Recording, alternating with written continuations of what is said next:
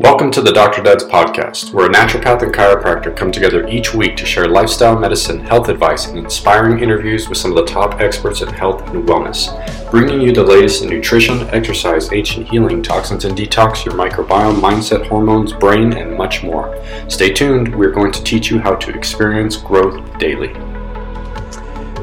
Hey everyone, welcome back to another episode of the Dr. Dad's. Dr. David Wardy, how are you doing today, buddy? I'm good, brother. How are you? Good. I tell you what, I mean, the guest that we had or have on today is just going to blow people's socks off when it comes to understanding more about Parent Essential Oils. And so I know both you and I are super excited to have Brian Peskin here. And you've more recently got a chance to get to know his work. So how are you doing with what you've done so far? Buddy, it's right up our alley. I mean, we're constantly educating people on the importance of cellular health and membrane potential and what all that means, and getting the right sources of everything. And this guy is really doing amazing, amazing work because his message needs to be heard. And I'm so excited for people to just hear it because it's going to really turn some people upside down and disrupt their thinking, which is very, very needed for this particular topic. So I'm pumped, man. Awesome. Well, let me give you a little intro to this gentleman, everybody. So his name is Brian Peskin. He's the author of a number of books. One of the ones that we're going to be talking a lot about is called The PEO Solution, but he also wrote The 24-Hour Diet, The Hidden Story of Cancer.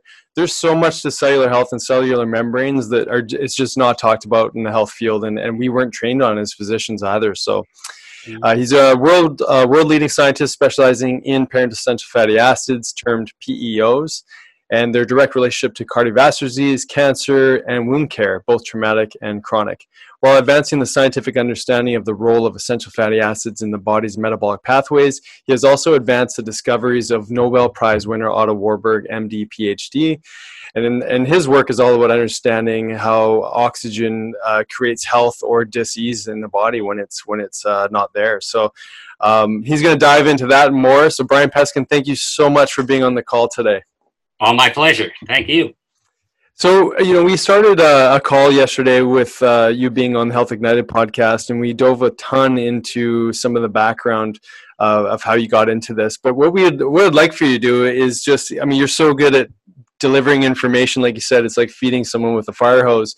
So give us a little background into, you know, essential oils and how we got this whole message completely backwards. Well, sure. I started looking at the cell membrane. And you have 100 trillion cells, so everything is the membrane. The membrane is actually the intelligence of the cell. If you rip out the cell membrane, it lasts a few days. If you rip out the cell nucleus, it lasts for months. So the membrane is the guts and the intelligence of the cell. Everything goes back and forth through it, can also disassociate oxygen, so it's not just oxygen that goes back and forth. And the biggest thing I discovered was every cell in your body, the 100 trillion cells, 25 to 33% are made of the brick and mortar parent essential oils, parent omega-6, parent omega-3. And they're called essential because your body can't make them. They have to come from food. So they can come from a steak, they can come from vegetables, they can come from seeds and nuts, and they can come from a lot of places. The problem today is we're getting them adulterated. And the biggest problem is the fast food processors. So what they do is they adulterate the parent omega-6 side. They don't touch the omega-3 because that's never used for cooking. For example, you never cook with flax oil. So you always cook with sunflower oil, safflower oil, something like that. That's high in omega-6 or omega-9. But the omega-9 is non-essential. The only two essentials are parent omega-6, parent omega-3. So the reason they have to process it or adulterate it is so the oxygen transfer stops. Reason for this, if you walk through the fish area in the supermarket and you smell it, there'll always typically be a smell unless they're using chemical Clorox or something, and that's the oils in the fish going rancid. So you can imagine if it's going rancid at iced room temperature, which is pretty cold, you know, 40, 35 degrees, imagine what it's doing in your body at 98.6. So to get long shelf life and to have long use of the oils, like in frying, they don't want to change that fast food fryer every few days or every week. They want to keep it for a month. So they use extenders, they hydrogenate it. That's the old margarine. They use enteriterified oils. That's adulterating the heck out of it too. And that elevates blood glucose, by the way. So anybody eating in a fast food restaurant, what they've replaced trans fats with is something called interesterified. They raise the blood glucose level of all the diabetics. So you are becoming worse the more adulterated oils you eat. So the average tissue is about 4 to 1, parent omega-6 to parent omega-3. It's always more on the omega-6 side. The muscles, which is 50% of your body, is about 6.5 to 1, parent omega-6, parent omega-3. Fat stores are about 22 to 1 in favor of parent omega-6 to omega-3. So if you're starving, your body wants to make sure you have the good oils, the parent omega-6, because it fuels everything, and I'll tell you more about it in a little bit. And when you average it out, it's about 11 to 1. So anybody telling you we're getting overdosed on omega-6 and not enough omega-3 needs to get their tail into a medical library like I did at MD Anderson Cancer Center, 300,000 medical volumes. And they let me spend years in there. They were very nice. One of the top 10 medical libraries in America. It's absolutely fantastic. I actually have my hand on an 1850 copy of the Lancet. So 11 to 1, and the one adjective everybody missed is adulterated. All of the omega-6 is processed unless it's organic, and it is non-functional. So imagine 100 trillion cells, and the membrane doesn't work well. It acts like a plastic when you undergo trans fats or interesterified fats. So imagine what would go through a hunk of plastic. Do you think insulin would go into the cell easily? No. None of your hormones do. It bounces off. Gee, maybe that has something to do with insulin resistance. It's a big epidemic. Cancer. Oxygen goes through, but more so, oxygen will disassociate in the cell membrane and go into the tissue too. So Dr. Warburg, PhD, MD, greatest physiologist 20th century, conclusively showed lack of cellular oxygen, not the bloodstream. Everybody has fine blood oxygen in the bloodstream unless they have a chronic disease or illness. Lack of consistent cellular oxygen is the cause of cancer. And he discovered that, and it was proven in 1953 and 1955 in America. He was German, with American scientists. They starved heart tissue of oxygen intermittently, and then they gave the control the oxygen all the time. No cancer in the oxygenated side, 100% cancer in the other side. And they did this over about 2 years. So it's intermittent, and cancer can be any place in the body, but Otto Warburg had the prime cause of cancer, lack of cellular oxygenation. So there's hundreds of secondary causes. Asbestos, what's that do? Inflammation. Inflammation grabs oxygen, so it creates an oxygen deficiency, so everything goes back to that. What is a poison? It's called a respiratory enzyme poison. It shuts down the mitochondrial energy and you die. So everything is tied to cellular oxygen, cellular health. And for example, the parent omega-6, parent omega-3 are the brick and mortar. All of my skin, 100% parent omega-6. The inner lining of my arteries, called the intima. There's thousands of miles of arteries. 100% parent omega-6. All my capillaries in my brain, hundreds of millions, parent omega-6. Capillaries in the brain, that's where all the nutrient transfer takes place and the oxygen transfer takes place. Gee, we have an epidemic of Alzheimer's. We never used to, completely coinciding with the processed food, the oils. So the oils are everything. When you look at everything, I'm a life system scientist, engineer, and everything is not on the same level. Some things are critically important, like the cell membrane. Other things are much less important. So everything you have to go most important to least important. It is not everything is on the same level and throw the kitchen sink at a solution and try a little of everything with 50 different things, hoping like heck I get it right. No, a couple of things are foundation. But if you don't have that cell membrane working, the cell doesn't work. You have 100 trillion defective problems, and no modality you're giving your patients will be maximized.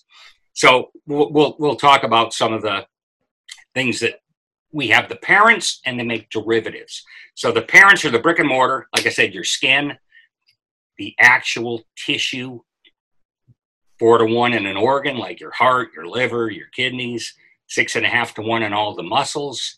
And then they make what's called derivatives, and derivatives make prostaglandins, which are cellular hormones, incredibly important in anti-inflammation and increasing blood flow. That's PGE1, the omega-6 side, The body's number one anti-inflammatory. It's enormous. That's why it's number one in the scale. On the other side of parent omega-6 too, the derivatives. Derivative just means it's made from the parent, and you have enzymatic pathways to do it. Some can be impaired if you're diseased. I'll talk about that in a minute. But for most people, it works well enough, and they make the derivatives just fine.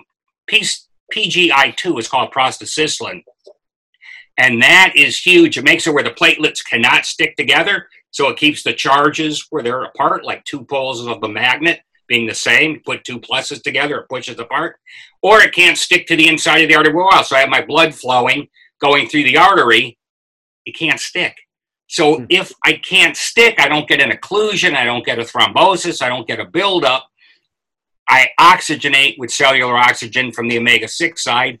Dr. Campbell showed that in 1976, huge oxygen. When you look at the partial pressures of hemoglobin dissociation and the cell membrane dissociation of the oxygen and the omega-6, it's the same. So it transfers the same way.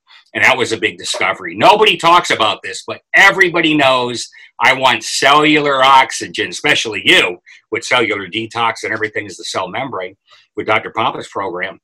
And it's not talked about enough. And if you don't have this, if you don't have the delivery system, which is the blood flow, it's a vasodilator, it's a natural blood thinner. This is all the omega-6 side.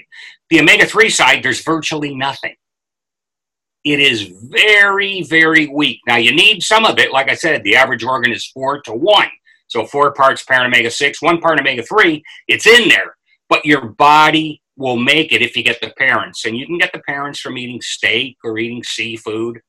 DHA, EPA doesn't exist on the earth. That has to come from a marine-based animal. And I don't care what the heck it is. It can be a green mussel. It can be a squid. It can be an octopus.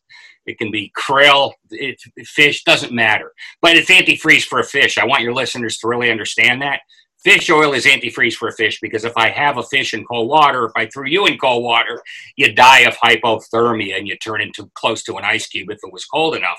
So nature only has 2 choices, either alcohol or what's called long-chain fatty acids. That's the derivatives of these parents. If you put vodka in the freezer, it doesn't freeze into an ice cube. Water will, but vodka won't. So you can have alcohol, but you'd have a drunk fish, so that doesn't work. So you have long-chain fatty acids. They won't refrigerate, or they'll refrigerate, but they won't turn into an ice cube either. So nature does the long chain, and the biggest thing, Dr. Rowan showed me this, who's a raw foods vegan, big oxygen man, expert in ozone. Said, Brian, you won't believe what I just discovered. A warm water fish living at 70 degrees compared with a cold water fish living at 30 degrees, 14 times less DHA EPA, which means it needs less antifreeze. What are we doing? We're taking a super pharmacologic overdose of EPA DHA from the fish into a human at 98.6. This stuff goes rancid at room temperature. That's why you smell the bad oils oxidizing and turning rancid in the supermarket. Never mind 98.6. It uses up all your antioxidants, and there's no antioxidants left for where they're supposed to be. So it's a major problem with this fish oil. Please, anybody taking it, bring it back, get your money back, or throw it down the sewer where it belongs. I get email after email of people that have been put on high-dose fish oil, and the minute they get off of it, it's, my goodness, I forgot how good is supposed to be. So I just had one yesterday. 25 years high-dose fish oil.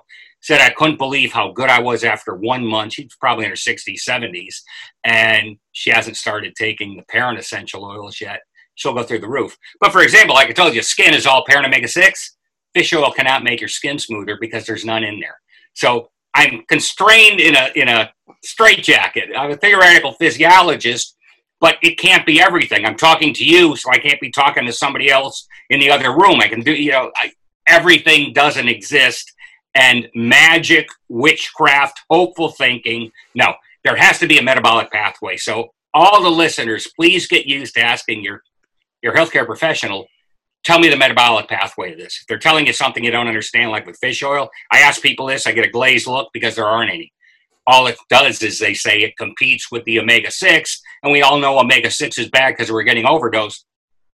Well, an article just came out a couple of years ago, Journal of Biological Chemistry, and it said if you're taking fish oil, it destroys the mitochondria, which is where the energy is made. In the inner layer, it's called cardiolipin. It's all parent omega-6.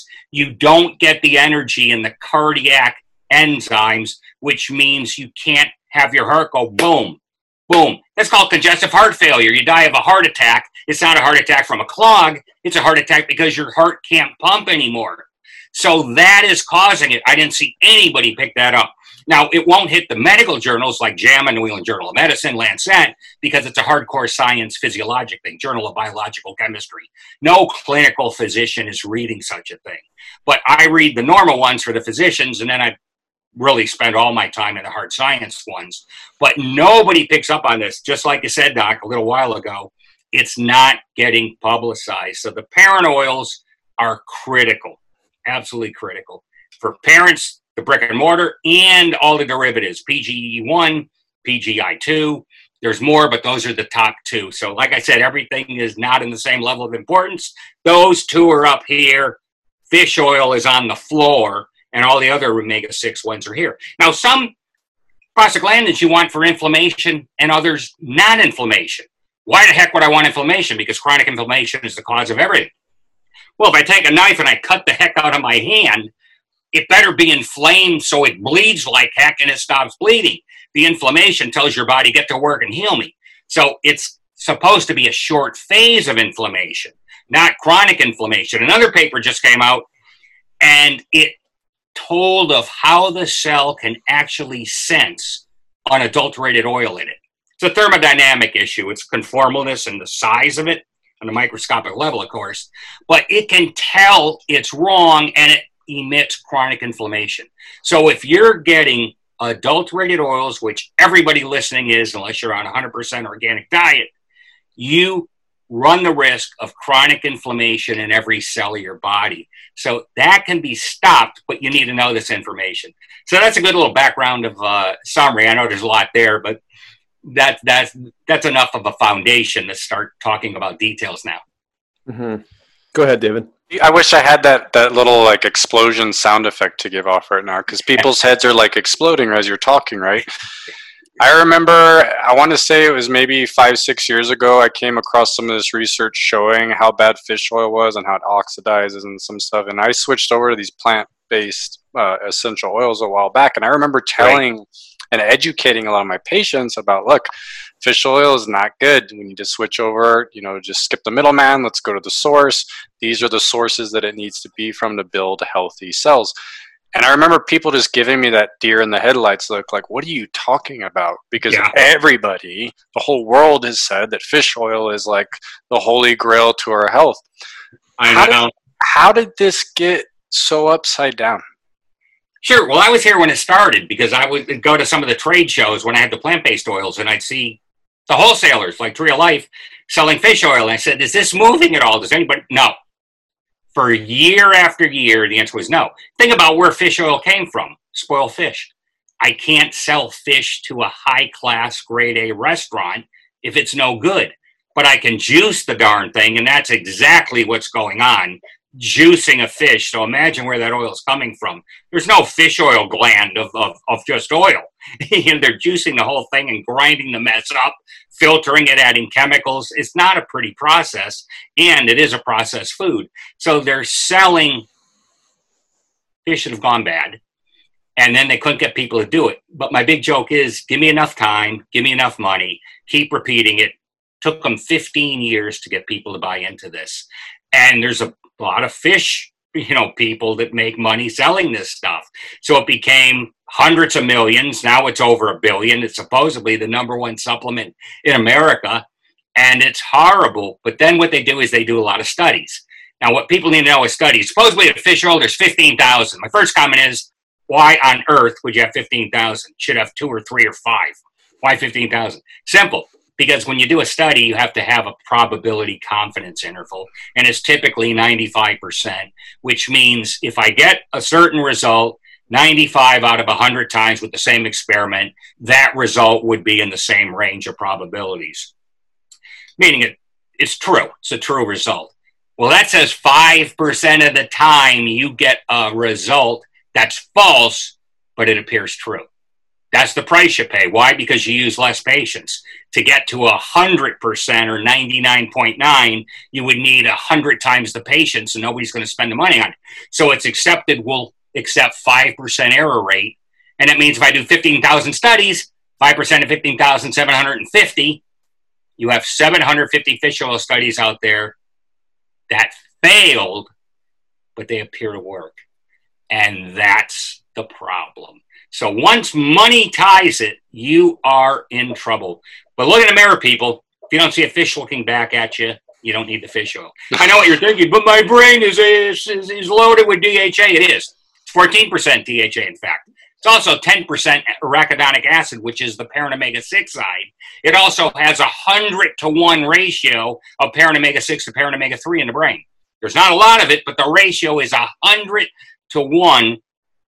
And there was brilliant work done. National Institutes of Health, the US Department of Agriculture, did high-resolution chromatography and radioisotope testing. 7.2 milligrams a day is all the DHA that goes into the brain. Biggest depository there is. 7.2 milligrams. The average fish oil capsule is 1,000 milligrams, say it's 60% active with DHA EPA. At 600 milligrams. 600 divided by 15 is a factor of 40 overdose. So the average person, the average patient taking fish oil is getting 20 to 500 times suprapharmacologic overdose on a daily basis. To put it in perspective, like I said the other day, I always do, if you eat 100 aspirin at once, call me in the morning and tell me how you are. Don't do it, of course. I'm being facetious. You'll be dead. You'll be bleeding to death. Aspirin is a horrible product. It does some things short term, but long term, you do not want to be on it. You don't want to be taking anything like that. So no one asked how much do these vital organs, the eye and the retina and the brain, use a day. They just come up with a number of how much fish oil to take. And every study there ever is, oh, there just wasn't enough fish oil. Fine, you want to overdose them even more. It's like, I'll give you 15 milligrams a day instead of 7.2. I'll double it. That's all you need, and they're sitting with 600, saying it's not enough. It's beyond belief. And the results aren't there. Cochrane Reviews actually does the best reviews of clinical studies in the world. They looked at all the fish oil ones. They could only come up with like 20 that met double-blind placebo, and they said in all those, no proof fish oil did anything. Didn't stop you from dying. Didn't stop heart disease. Did nothing they say it does. So it's basically a con job. I'm the biggest anti-fish oil proponent probably on the planet. I am hated by them because I'm taking money out of their pocket, of course. People don't buy it. But I ask anybody, stop taking it and see how you are. And by the way, it takes 18 weeks to get the fish oil out of your cells. So if you stop cold, 18 weeks, which is 4.5 months, to rid yourself of the fish oil in the cells, you're not optimized. You're just getting it gone. But that's a chunk of time. But luckily, it's not years. So America is overdosed on this stuff. I've done analyses of looking at the highest fish oil consuming countries. They have wicked high cancer rates. In the 70s, they looked at Norway with all the women eating fish oil, 3 times the melanoma, the worst skin cancer you can get, compared with the non-fish oil people. They hushed this up. It was one of the best studies ever done. Went through the cancer registry. They monitored everybody for years. 3-fold increase in skin cancer from the fish oil. And that's because, like I told you, parent omega-6 is in the skin. It's a big problem today. Dermatologists don't have a clue. Sunscreen won't help you in the least. Parent omega-6, 100% of the skin. I overdose on fish oil. What happens with it? It gets wrongly shoved into every tissue in your body. Your body can't just oxidize and burn it up like it can other things. It goes into the cell. Remember, it oxidizes. It goes rancid at room temperature, 70 degrees.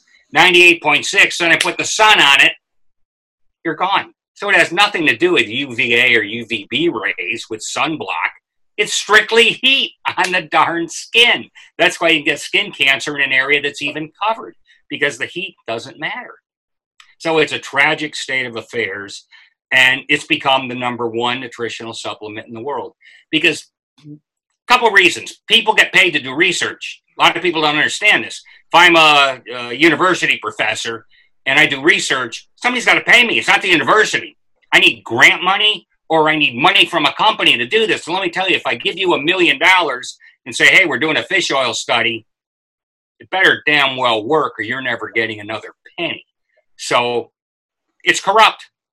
It really is. Science is as corrupt as everything else. Most of the medical journal articles today aren't worth the paper they're printed on. Dr. Appel, New England Journal of Medicine, quit because she said there were so many rotten studies, and we had no choice because there weren't any good ones, so we have to publish the garbage ones. She ended up quitting because she couldn't take it. This is the state of America. And I know people go, well, that's pretty bleak. Well, it's your health, and if you don't learn this stuff on your own, like listening to something like this or hopefully reading one of my books where I give you all the science and I give you the quotes and the medical journals or the medical textbook where it came from, you need to make the material yours. It's only 8 or 10 hours to learn this. You know more about the car than you know more about yourself. And it's easy. But once you get this, you got to start the cell membrane and then everything expands from there. But the fish oil thing, number one supplement in America. It's got to be right up there in the world. My joke is when I lecture abroad, America ruins the world in health, and I'm sorry, we do. I don't know why people look to us. We're sicker than heck. Most orthodox MDs don't know functional medicine. They don't know cause effect. They're used to giving a drug, which is a symptom. It's not functional medicine. So I look at the etiology of it. I want cause and effect. I'm an engineer. I have no use for epidemiology. Epidemiologists are like people at Harvard. They look at big numbers and make comments on it. Well, that's like saying an epidemiologist, you wake up in the morning at 6 a.m. and the sun's arising. So what an epidemiologist would say, Dr. Rick's arising caused the sun to come up. Well, you could do an experiment with that. Have you get up at 8 o'clock. The sun's already there. 9 o'clock, the sun's already there. 5 a.m., the sun's already there. So that epidemiology stuff is typically garbage. And I am a cause-effect engineer guy. So I'm a systems guy. So input is the food. The system is you. The output is how fat are you and how sick are you. Very simple. And we're an incredible machine. I'm always amazed at how good we are because like a Ferrari, if you put water in it, it's going to die within 10 minutes. It's not going to run. And a human being could be on the wrong fuel like the adulterated oils for decades. Now, of course, we get sicker and sicker and sicker, but we don't die right away. It's such powerful information. The reality is that you need to do this for all aspects of health. This isn't just about skin, brain, liver. I mean, this is ubiquitous. This is how every single cell in the body is made. Can you dive in a little bit more to Alzheimer's? Like, I mean, it's projected to be everyone's developing some form of it. Obviously, this is a big part of the problem. But if you could talk about the plaquing that shows up as a result of maybe the rancid fats and go from there. Sure. Well, middle of last year, I went to a conference, Methodist Hospital, on Alzheimer's, and it was the title of it, Alzheimer's, Is It a Cardiovascular Disease? Because what are they telling you? Alzheimer's is beta amyloid plaque, and they keep trying to get rid of it, and they've had 25 years of billions and billions of dollars of failure. They've gotten nowhere. There's no drug to do anything for Alzheimer's. At best, they can say we slow the progression where you're going to end up dying because you can't do anything with a drug. So there's nothing that can reverse it. By the way, these oils will reverse cardiovascular disease. Dr. Weiss, in 1981, German physician, the PGE1 actually reverses occlusions. And we know this from doing different studies with people. Nothing published because we didn't care about that. We just wanted to see, is it doing it? So you get ultrasound or something and the clinicians are absolutely shocked. So it does reverse existing heart disease. Statins won't do that, by the way. There's no drug that does that. It's a PGE1. So back to the Alzheimer's dementia, it's not the beta amyloid. Beta amyloid's a protein, and the cell membrane is half fat, half protein. Well, what happens when you don't have the integrity of the cell membrane, you get a leaky membrane. So that's leaky gut, for example, because your entire digestive system is Parent Omega-6 too. No one talks about that. They talk probiotics, but they don't tell you what. It's just like the artery, the intima of the artery. It's all the parent omega-6. It's ubiquitous. It's epithelial tissue. So it's on the outside. So that tells you how strong the parent omega-6 is because it's used everywhere. So what's happening in the brain is the cell is leaking. It's opening up and the protein is spilling out. That's all there is to it. Now, it is a cardiovascular disease. Most of the physicians there did agree. They couldn't tell you why. Not one of them knew the capillaries are all parent omega-6. I talked to numerous people. They're all there because they have grants, and they're looking at Alzheimer's, and I would tell them some of what I'm telling you, and they were in awe. But they couldn't do a darn thing about it because they're getting a grant to look over here. So everybody has to understand, researchers get grants to do a very specific, detailed thing. They're not allowed to look over here and go, gee, if we change something. No, I get the grant money to do this, and I'm only doing this, and that's it. So that's why very little gets done with all this research. You go, what have you accomplished with writing 500 papers? And the answer is nothing. I mean, I see this all the time with these supposedly big-name scientists. What have you accomplished? What have you done? Nothing. It's just generating studies, and more research is needed, which means more money do I need, and nothing is accomplished. So the whole thing in the brain is the capillaries, which is all 100% parent omega-6. Hundreds of millions of capillaries, and that's where the nutrition goes, and that's where the oxygen transfer goes. And Otto Warburg, was big on the oxygenation. So if you have a clogged artery, now these capillaries are so small, you're not going to see them on any scan. I mean, you need an electron microscope or something to see the darn thing. They're not showing up on scans. They're that small because you have hundreds of millions of them. They're guessing it's as low as hundreds of millions. There could be closer to a billion, but at least hundreds of millions, and just imagine 100 million vessels that are clogged.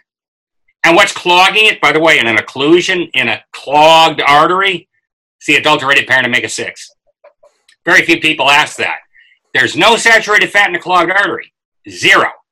When I first saw this with high-resolution chromatography, I thought, okay, they're saying it's zero, but maybe the machine can only go to the closest 30%.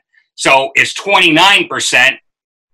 But they have to say it's zero instead of being over it. No, 0.1%.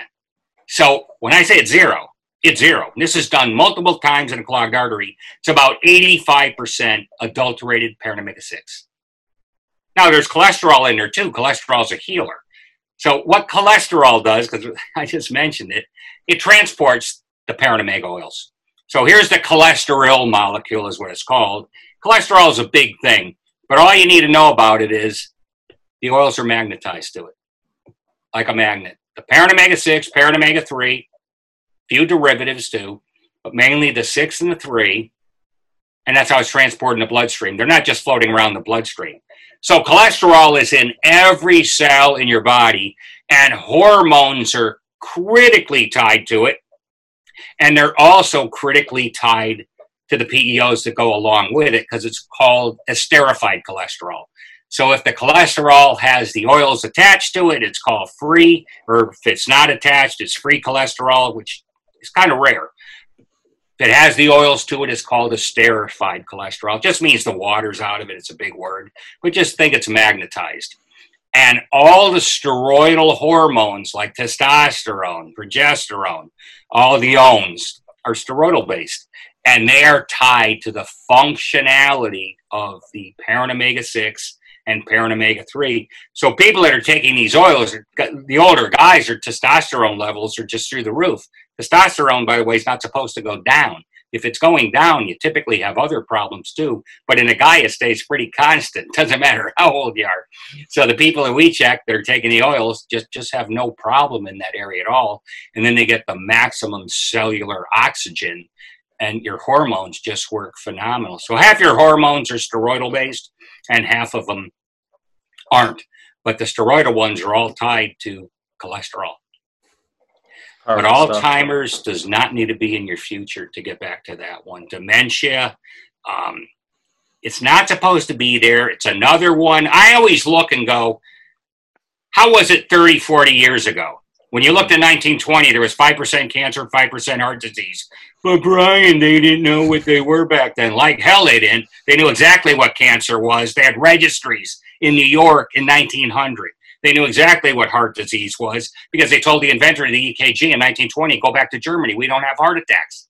It's only when they told people to start eating this adulterated vegetable oil getting the adulterated, processed, parent omega-6 that all the heart disease started to come from. So again, the medical profession caused the problem because they didn't look at the physiology. And why the physiology is not taught the way I get it, because I read the same medical textbooks, I have no idea. But I know when you read a textbook like Textbook of Medical Physiology or Stryer's Biochemistry, you know, you may get a couple months, 3 months tops to go through the darn thing, maybe 10 weeks. And I took a year. So I look at it from a systems aspect, and most students don't get the luxury of it. You just learn one little isolated thing, but if you don't put it in a big picture, you're in trouble and you're not going to get there. So again, because my background is systems, I have a huge advantage. And I guessed right that everything was in the cell membrane, and that's like the center of the circle. So it's critical that you're there. But Alzheimer's, I had one fellow just passed away of natural causes, 94. My parents are 90, sharp as a tack. There's no short-term memory loss, no long-term memory loss, just no issue at all. It's not supposed to be that way. Well, this sounds like the fountain of youth. What are you going to die of? You're just going to expire. You're just going to stop. But you're not supposed to have this long, drawn-out illness being a vegetable in a nursing home. And Alzheimer's is the biggest petrification of everybody today. It even beats cancer. They don't want to be a zombie, and I don't blame them. There's no excuse for it. And by the way, reading puzzles or doing puzzles like I see all these people doing won't help one bit. It's like exercise. How the heck is exercise going to solve a nutritional deficiency of getting adulterated parent omega-6? It can't. So you can't exercise your way or do puzzles your way out of a nutritional deficiency. You have to solve the deficiency. But Alzheimer's, you get these oils. I don't know how you would be getting Alzheimer's. I really don't. All right, Professor. So me and Nick talk a lot about vital function demands of the body, and one thing, because yes, I'm a chiropractor, that I'm just devout in is just communication. That's what I do all day. I help people get the communication back in their system. So from a system standpoint, I'm listening to you talk, and I'm like, he's literally just talking about giving the right nutrition to the body to keep this communication system online and efficient and functional. You got it. Well, the prostaglandins are the cellular communicators. You use the exact word. These are cellular hormones. They never hit the bloodstream. They're instantaneous, nearly, tens of thousands of a second. And they are the communicators. So you are exactly right. You have two things, the brick and mortar and the parents, and the communicators, the derivatives. You've hit it right in the head. You get both with these oils. Yeah, and then when that communication's there, then everything falls into place the way we were designed, the way the system was designed, right? Yeah. And you're just basically speaking to that we're like so upside down on what these building blocks of what need to be put in the system need to be to allow for this innate intelligence to just do its job. You're exactly right. We're a phenomenal machine. However we were created is beyond comprehension. It's not like a computer. They're not going to have a computer simulation of us. They try, but they're insane. I went to MIT, so I was around top computer people. Not even close to the way they think about it. It's just an incredible machine, and the abuse it can take and still function is utterly incredible. You don't realize it until you look at things the way I do with the physiology and the abuses we take. Look at a computer. A fast-running computer has to have constant temperature, 72 degrees. It varies by a couple of degrees. You get it out, you get it to 76, it won't work right. Quantum computing, it has to be, within a tenth of a degree. So all these pieces of machinery, very tight. A car is a brilliant example of superb engineering. That goes from freezing cold to boiling hot, and it works. But it's very, very hard to do that. And we do. And then eating all the wrong food and getting all the adulterations of the chemicals, the additives, the steroid residues, the hormone residue. It's just atrocious, but we still function. Of course, typically not well. But you should be able to function on 5 hours of sleep a night, go to bed at midnight, get up at 5 a.m., boom. You should have laser sharp attention. So just imagine your kids getting these oils. You're a laser and everybody else is in la la land. The kids today, when I say kids, 20-year-old, you go to a fast food restaurant, This is to go. I want 2 hamburgers, a French fries, and something else. Is that for here or to go? 8 seconds, they can't remember what the heck he even told them. It's beyond, I do this everywhere, and it's ubiquitous, like you said. No attention span, no processing. You can talk to them for about 3 sentences, and that's the only concentration they have. It's tragic. This generation is tragic. And then the older people, our parents, they've been ruined too with the food. Low fat this, processed that, so we're killing them too. And the older ones we're killing with our food processing, and the younger ones the same way, and they're the first generation living shorter than their parents. I mean, you're getting kids now. Autism, I mean, never used to exist. Now, what is it, one in 60 or something? It's incredible. And these oils are also neurologic. Your nerves are made with these oils. So it's so foundational to everything. It's unbelievable. Almost any disease is helped to some extent, some more, some less, with these oils. But you're never going to be at a solid starting base unless those cell membranes are 100% functional. And that takes about a year to get this in. So if you're not used to taking these oils, you get about a year, but it's a nice plank where it goes up. It's a nice 45-degree line going to the top of the mountain. You get better and better and better. First thing people taking the oils go, I'm not as tired. So 10 o'clock comes around, I don't need to start going to bed. 11 o'clock, and then you start getting tired, and it's quick. There's very little sleep problems with these oils. You know, when I first started, I got a big physician in Scottsdale, Clint Slate, and he goes, within a month, that changed everything. And he tried all the oils. He tried fish oil. He was doing hundreds of patients a month with this. He goes, nothing worked until I came across your writing in one of the journals. And that's typically what I do, books and journals to try and get the word out to physicians like yourself. And, you know, with these podcasts, like, you know, I appreciate you giving me the chance to tell people about this. It's just not getting out there. And these oils also dissolve the cell membrane, viral lipid membranes, any lipid-enclosed virus, which is by far and large the majority. Coronavirus, definitely, it dissolves it. So the omega-6 hits this lipid envelope. A virus is dead. It's not alive, so you can't say it's the cell membrane, but it's a lipid envelope. It dissolves the darn thing. So it starts leaking and doesn't function. And if there's enough of the omega-6, it just engulfs the whole thing and kills it. So it can't replicate. And that's the whole thing with viral loads. You need a certain density of load before it's any problem. Like right now, you have pneumonia in your mouth. You know it. People listening don't.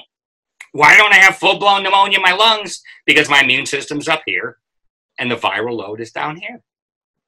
I'm not going to get sick. So you can put me in front of almost anything. I don't give a darn. I don't need a protection against it because the oils are Mother Nature's natural protection. Remember, hundreds of years ago, there was no vaccines. There was no very little medicine. And if you had a problem, you die. Actually, in the 1900s, if you got the flu, you die. 20% of the population in America didn't make it to 20. They were dead by 20, the flu or other problems. You got a gunshot, there was no surgery, you know, the late 1800s. You die, you bleed to death. So it was a big problem. But we have natural immunity if you have the right oils. And that's why everybody with any pandemic or epidemic doesn't die off. Even the flu in 1918 killed millions of people, but it didn't kill everybody. And then you have to go, why? Why didn't it not get this guy? Oh, his genes are good. No, it's not the genes. This is called epigenetic. It has nothing to do with your genetics. That's your eye color or something. It's not this. They act like it's this because they don't look at the physiology. But it's what goes in your mouth so your body can make it and incorporate it. Such powerful information. I mean, I love listening to speak, Brian, because you have an ability to just bring all these ideas and concepts together so that it, you know, it hits, you know, just, it covers all the bases. They're all connected, like you say. They're all connected. It totally is. And like you said, the whole communication piece is so important for people to understand in this system. In order for every cell to communicate to each other, to tell cells when to turn into apoptosis, when they're when they're retired. Like that's there's a role for cardiolipin there too, I think. I was hoping you could talk a little bit more about this repair process. You said about 18 weeks to get the fish oils out, about a year for people to reprocess their cell membranes. To incorporate it. Dr. Lanz in 1990 did a great experiment showing the incorporation into the tissues and organs is as a percentage of what you're eating. So the cell membrane composition, even though it's genetically programmed, so that we're not like an octopus or something, you know, we are a person or different from a chimpanzee. It is programmed, but it can vary. There's a latitude in there because of what we're eating. So if we're eating the wrong stuff, that will vary to be very suboptimal.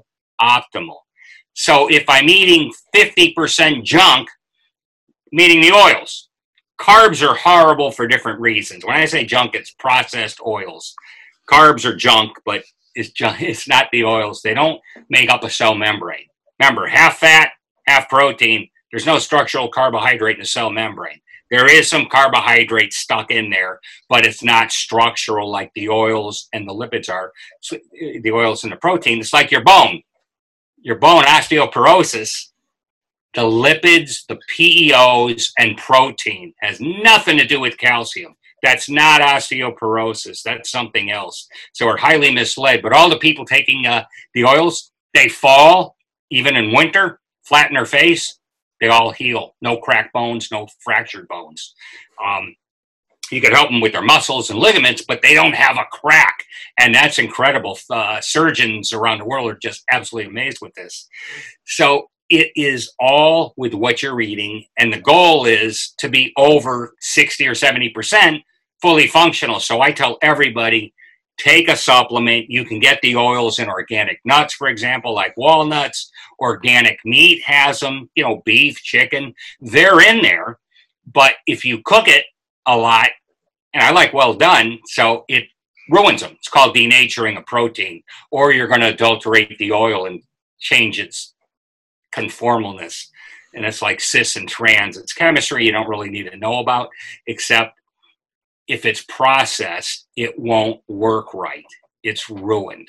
It's like you can take anything and boil it to death, and it's, you know, you take an egg and boil it to death. It's a piece of rubber, right? You fry an egg. If you do it right, it's perfect.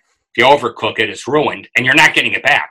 It's irreversible. So from a thermodynamic standpoint, it goes in one direction. I can't bring it back. Some things you can bring back, but that you can't. So it's a percentage of what you're eating. So you can eat some junk.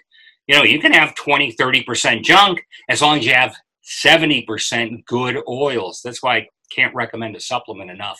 And the oils that I like are seed oils. Flax seed is great for the omega-3, pumpkin seed, sunflower seed, evening primrose oil. It's great for GLA, which maximizes the PGE1 production, which is your number one anti-inflammatory. So also, for that, heart disease takes a hike. Because remember, 1981, Dr. Weiss, an MD, showed PGE1 reverses an existing clog. You see this nowhere. Again, statins don't do anything for this. And by the way, a statin lowers cholesterol. What happens when you lower cholesterol? You lower the bad oils. Because remember, they're magnetized, they're esterified to the cholesterol. So if I have a chunk of bad oils here and I lower cholesterol, it's gone. But I've unfortunately lowered the good stuff too. So that's not the answer. The answer isn't don't lower anything. The answer is just add more of the good stuff. Done. So cholesterol, LDL cholesterol means absolutely nothing to me. I wrote a superb paper on it. If you look at my website, it's just brianpeskin.com. And if you look at the papers, it's called a new view of cholesterol or something. Just last year I did it, or I think the beginning of this year, and it's really, really good. It gives deep insight, and that's what I try and specialize in. I don't like regurgitating what everybody already knows because your time's too valuable. Instead of listening to this, you could be doing 100 other things. So I try and give you information with a big density of things you haven't heard before. You're not going to know if it's right or not in most of the cases, but what I expect your listeners to go is, gee, the guy talks real fast. He talks very confidently. And, you know, he's giving references, textbook of medical physiology, Stryer's biochemistry, basic medical biochemistry, you know, that kind of stuff. I need to look this up, and I need to take a look. And if half of what he's saying is right, my goodness, you know, the improvements that can be made. But that's why I encourage people to read. But cholesterol, the number, LDL-C, meaningless. Even people with huge numbers, familiar hypercholesterolemia, you know. I'm an engineer. I like short names like MIT. So the big names I don't memorize well. I understand it. Even with people with huge LDL cholesterol numbers, they're not dropping dead. I have two cats. They're obligate carnivores. All they do is eat meat and fat. How come they're not dropping over dead of a heart attack?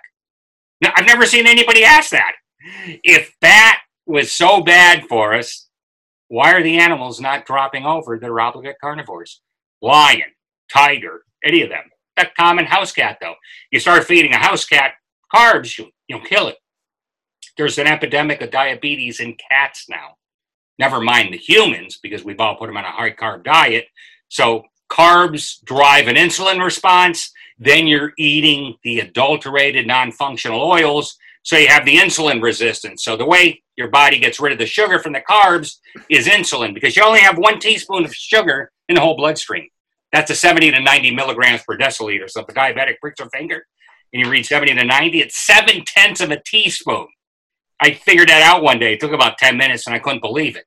There's less than a teaspoon of sugar in the entire bloodstream because we're told a high carb diet, 2,000 calories a day, every 20 calories is carbohydrate. That's 60 teaspoons of sugar in a system designed to keep one in it. But Brian, sugar's the body's preferred energy source. No, it isn't. Fatty acids are. Your own body fat is. Also, for the brain, ketones. So the ketogenic diet, absolutely correct. You don't have to go that far, though. But ketones, which are water-soluble fatty acids. That's the way they go into the brain. It is not sugar. We're forcing our brain to live on sugar, and that's why nobody can think straight anymore. That's why the kids just look, ugh. Yeah, I mean, it's horrible. It's absolutely horrible. They have no focus whatsoever. And with the fats, you do. There's just so much here. It's incredible how we've been misled. Mm-hmm. Go ahead, David. I'm listening to him talk about this, and I remember I was looking at some of Dr. Paul Saladino's stuff, the carnivore MD guy, and he's showing how a lot of these people that are adopting just doing carnivore type diet, they'll have a high LDL and their coronary artery risk is like zero. Well, remember, cholesterol transports the oils. So if I start eating more fats, LDL-C is going to go up. Mm-hmm. Over time, it typically goes down, but it doesn't matter.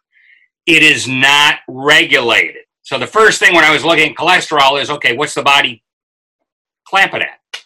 Well, what do you mean? Well, the body clamps blood sugar, 70 to 90 milligrams. The body clamps everybody's blood sugar to 0.1%, not 1%, 1 part in 100, 1 part in 1,000, 0.1%. Sodium, potassium, calcium are all clamped at a certain percentage in the bloodstream. Cholesterol, there's no sensor. Well, that's a genetic defect, Brian. In your damn dreams, it's a genetic defect.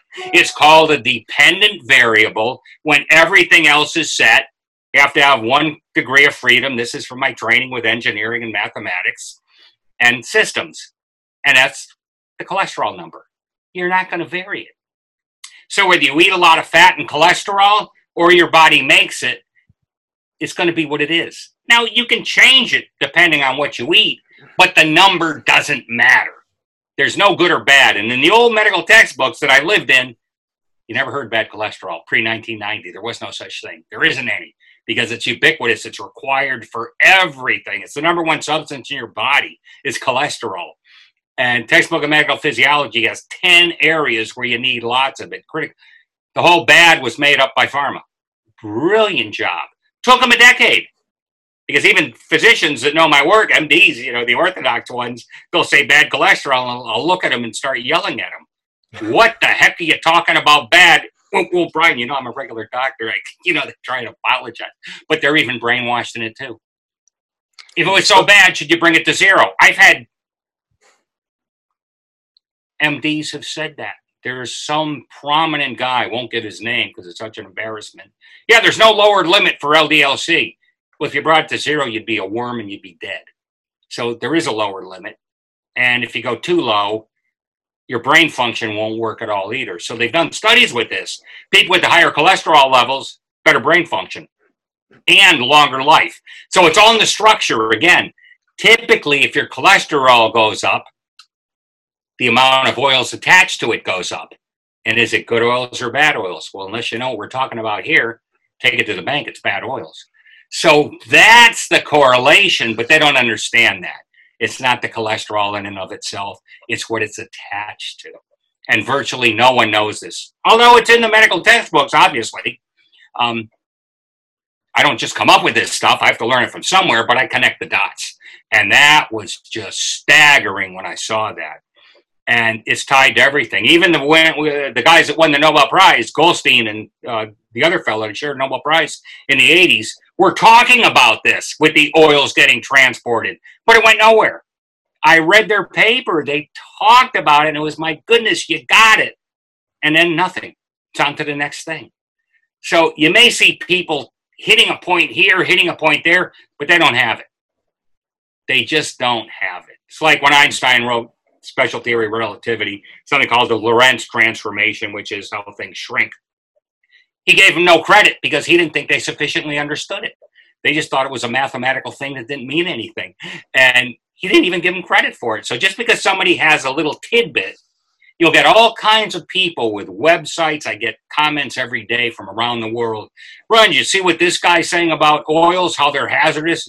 I said, I always have one comment. I just cut and paste it. They missed one word, an adjective, adulterated, non-functional. Okay, two words.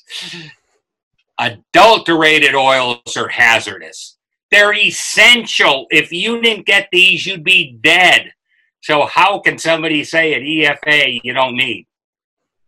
1920s, they proved it was essential. Stop taking any omega-6. Your skin will be like a walrus. And the skin there will be on the same insides. All of your organs are surrounded by epithelial tissue. By the way, that's a carcinoma. 90% of your organs are surrounded by skin inside, just like the inner wall of your artery. So I can't stress it enough that parent omega-6 is king. So it's never omega-3 and omega-6. It's always parent omega-6.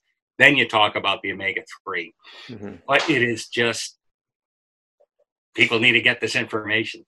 Can you define, we're running a little bit out of time here, or we'll respect your time, but can you, before we finish up, can you talk a little bit more about maybe healthy carbohydrate? I know your co-author, Dr. Rowan, is a raw food vegan, so obviously he eats, higher carbohydrate, but I think you're not just referring to vegetables, you might be referring to the refined carbs and things like that. Sure. Once again, there's an adjective. It's called a glycemic carbohydrate. Mm-hmm. And what that means is a carb that raises the blood sugar level. Because what they'll tell you is, you eat protein, that raises the sugar level too. Not glycemic, doesn't touch your bloodstream significantly. A fat is zero for your bloodstream. So everything is not equal, but all carbohydrates are sugar in disguise.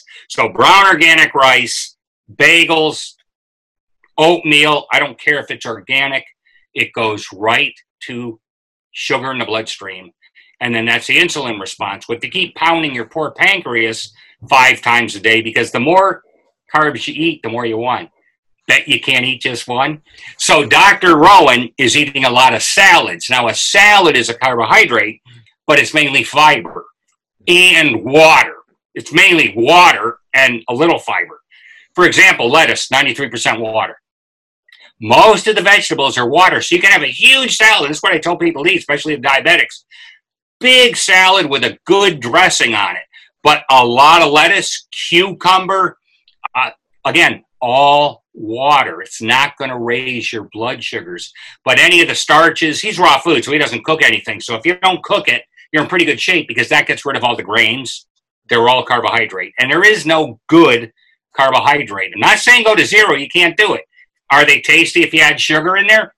Sure. I like a small piece of cake. But after the oils, your cravings for carbs goes way down. I really want to tell people that. So it's a godsend to diabetics especially. The oils fulfill the appetite so you don't crave the carbs. And it's a big difference. So you can eat a pile of low glycemic carbohydrates all day long. But if it's cooked like bread, bagels, pasta, rice, So Indians, for example, Southern Indians are the most diabetic population on the planet. The Northern Indians are meat eaters, no problem. And Dr. Rowan went over to India and said, Brian, you won't believe this, they're all cooking with adulterated oils. So they're eating the carbs. On top of the carb, they all have insulin resistance. They're all type 1 diabetics now. So it's tragic. We're doing it to ourselves. 24-Hour Diet talks specifically in depth about this. The other horrible thing with a glycemic carb is every ounce carbohydrate, 3 ounces of water. So if you want to be bloated 24 hours a day, stay eating those pizzas, the cakes, the candy, the chips, the soda. You will be slugging water. I used to do this myself. I can speak from experience, years ago. I'd have a pizza at 10 at night, go to sleep. Of course, 4 o'clock in the morning, quarter water. I can't stop drinking water and never knew why. It's a sponge. So carbohydrates have no nutrition whatsoever. They're non-essential. There's no RDA for carbohydrates, and your body makes them. So, again, if people really care about that, and they need to, if they don't want to be diabetic or if they want to lose weight, because all foods are not equal. You can live on a steak diet and not gain an ounce. You will lose weight. Big thing people don't know, 58% of a steak after it's cooked is molecular water. 58% of that steak, molecular water. Out of the protein I eat, 65% of it's burned up in its own digestion. It doesn't go to fat. A calorie's not a calorie. That is a heat engine analogy that's dead wrong. Professor Fick came up with this in like 1865. So here's a say to the orthodox medical profession. If they don't know something that was published in 1865 and are saying the exact wrong thing, God help us, 160 years out of date, and they still don't get it right. And this is why it's a big merry-go-round. Carbs are good today. 20 years from now, carbs are horrible. This is nothing new. You had the 60s. You had all kinds of diets, martinis and whipped cream. Calories don't count. Atkins came on, just stole other people's stuff. But you had all kinds of books done with this. None had the required science I wanted. That's why physicians asked me to write 24-Hour Diet. And it's very readable, but I give you all the quotes from the medical textbooks. You cannot create fat unless you eat carbohydrate. Not going to happen. You need something called glycerol-3-phosphate. It's an enzyme. It can only come from ingested carbohydrate. It can't come from your own fat stores, because if that could happen, you'd have a vicious circle. And a vicious cycle, and your body won't allow that. Nature isn't stupid. It's pretty brilliant. So I get into all of this and what you can do on a daily basis. Do I want to lose weight today, stay the same, or gain? Why the hell would I want to gain? Well, if I'm out of town lecturing, I'll eat some junk, because that's about all you can do for entertainment is eating, right? So I know I'm going to eat some junk, or you go out socially and you have to, because everybody else is. And it's no big deal, because I know how to dump it in the next day or two. Mm-hmm. And that's what the 24-hour diet gives you. So it's all the science is here. I get really upset with, we don't really know what to eat. Fine, you can put a man on the moon. You can have a quantum computer. You can have an iPhone that's a computer in your hand. But I can't tell you what the heck to eat. You know how embarrassing that is? Anybody even say that? Are you kidding me? It's trivial. It's standard physiology and biochemistry. And it's all in the books. Mm-hmm. All I do is quote Basic Medical Biochemistry, Stryer's Biochemistry, Harper's Illustrated Biochemistry, Textbook of Medical Physiology, and then, journal articles, too, supporting it. And by the way, because we're talking the COVID-19 thing, if you eat a high-carb diet, 20 teaspoons of sugar, every teaspoon of sugar is 20 calories or 5 grams of carbohydrate. So if you eat 20 teaspoons, which is 400 calories of carbohydrate, you completely wipe out your white blood cells, your defense mechanism against anything, for 2 hours. And it's highly impaired for 5 hours. So if you're eating snacks, which is what everybody's doing if they're staying home. I'm in Houston. A lot of us are staying home. I'm not. But all they're doing is drinking and eating carbs and snack food. They're completely destroying their immune system and going to death the darn thing. If you don't do that, you have no problem at all. It's a very weak virus, by the way. Very weak. It's highly infectious, but it's like the common cold. How many people get it? Who cares? Did it kill you? No, it shouldn't kill you. You get the regular flu? How many people got it? Who cares? Did it kill you? Not many. I mean, it killed 60,000 people in America last year. But unless you're sick and have a compromised immune system to begin with, it's not going to kill you, nor should it. So these oils and minimizing the carbs are the biggest shield against getting any virus on the planet. Such powerful information. I want to make sure people get a chance to be able to check out more of your work. So brianpeskin.com, the PEO solution, 24-hour diet, hidden approach to cancer, was it? Hidden story of cancer. That was a big one. Yeah. And that, I mean, these are foundational chronic illnesses that so many people are facing. And so you need to get your hands on this information. No one should be getting cancer. No one. No. And we didn't used to. It is another created disease, and it's all tied to the adulterated oils. Yeah. And it's proven in The Hidden Story of Cancer. You would not believe the references in there. It took me 4 years to write it. 40 hours a week. That's all I did. Wow. Well, Brian, you're an absolute lived in gift. The library. I bet you do. You can tell you lived in the library. I mean, the amount of, like you said, the amount of information that you have to share, and you've absolutely transformed the way I look at physiology and cell membrane health. So I'm so grateful to everything that you were forced into a position to take this information in your own hands, and now that you're sharing it in such a important way for us physicians, but also our patients. So very, very grateful to you. My pleasure. Thank you, Professor. It's incredible. And you said so many things today that needed to be said. So thank you so much for that, because so many people need to hear your message. So I appreciate you, man. Thank you for what you're doing. Definitely a world changer. And my hat's off to you, man. Keep going, brother. Thank you for having me. My pleasure. Thanks for listening. If you enjoyed today's podcast, please be sure to subscribe to the Dr. Dad's and share with your family and friends. You can also follow and interact with Dr. Nick and Dr. David on Facebook and Instagram for a daily dose of inspiration and the latest in health and wellness. Be well.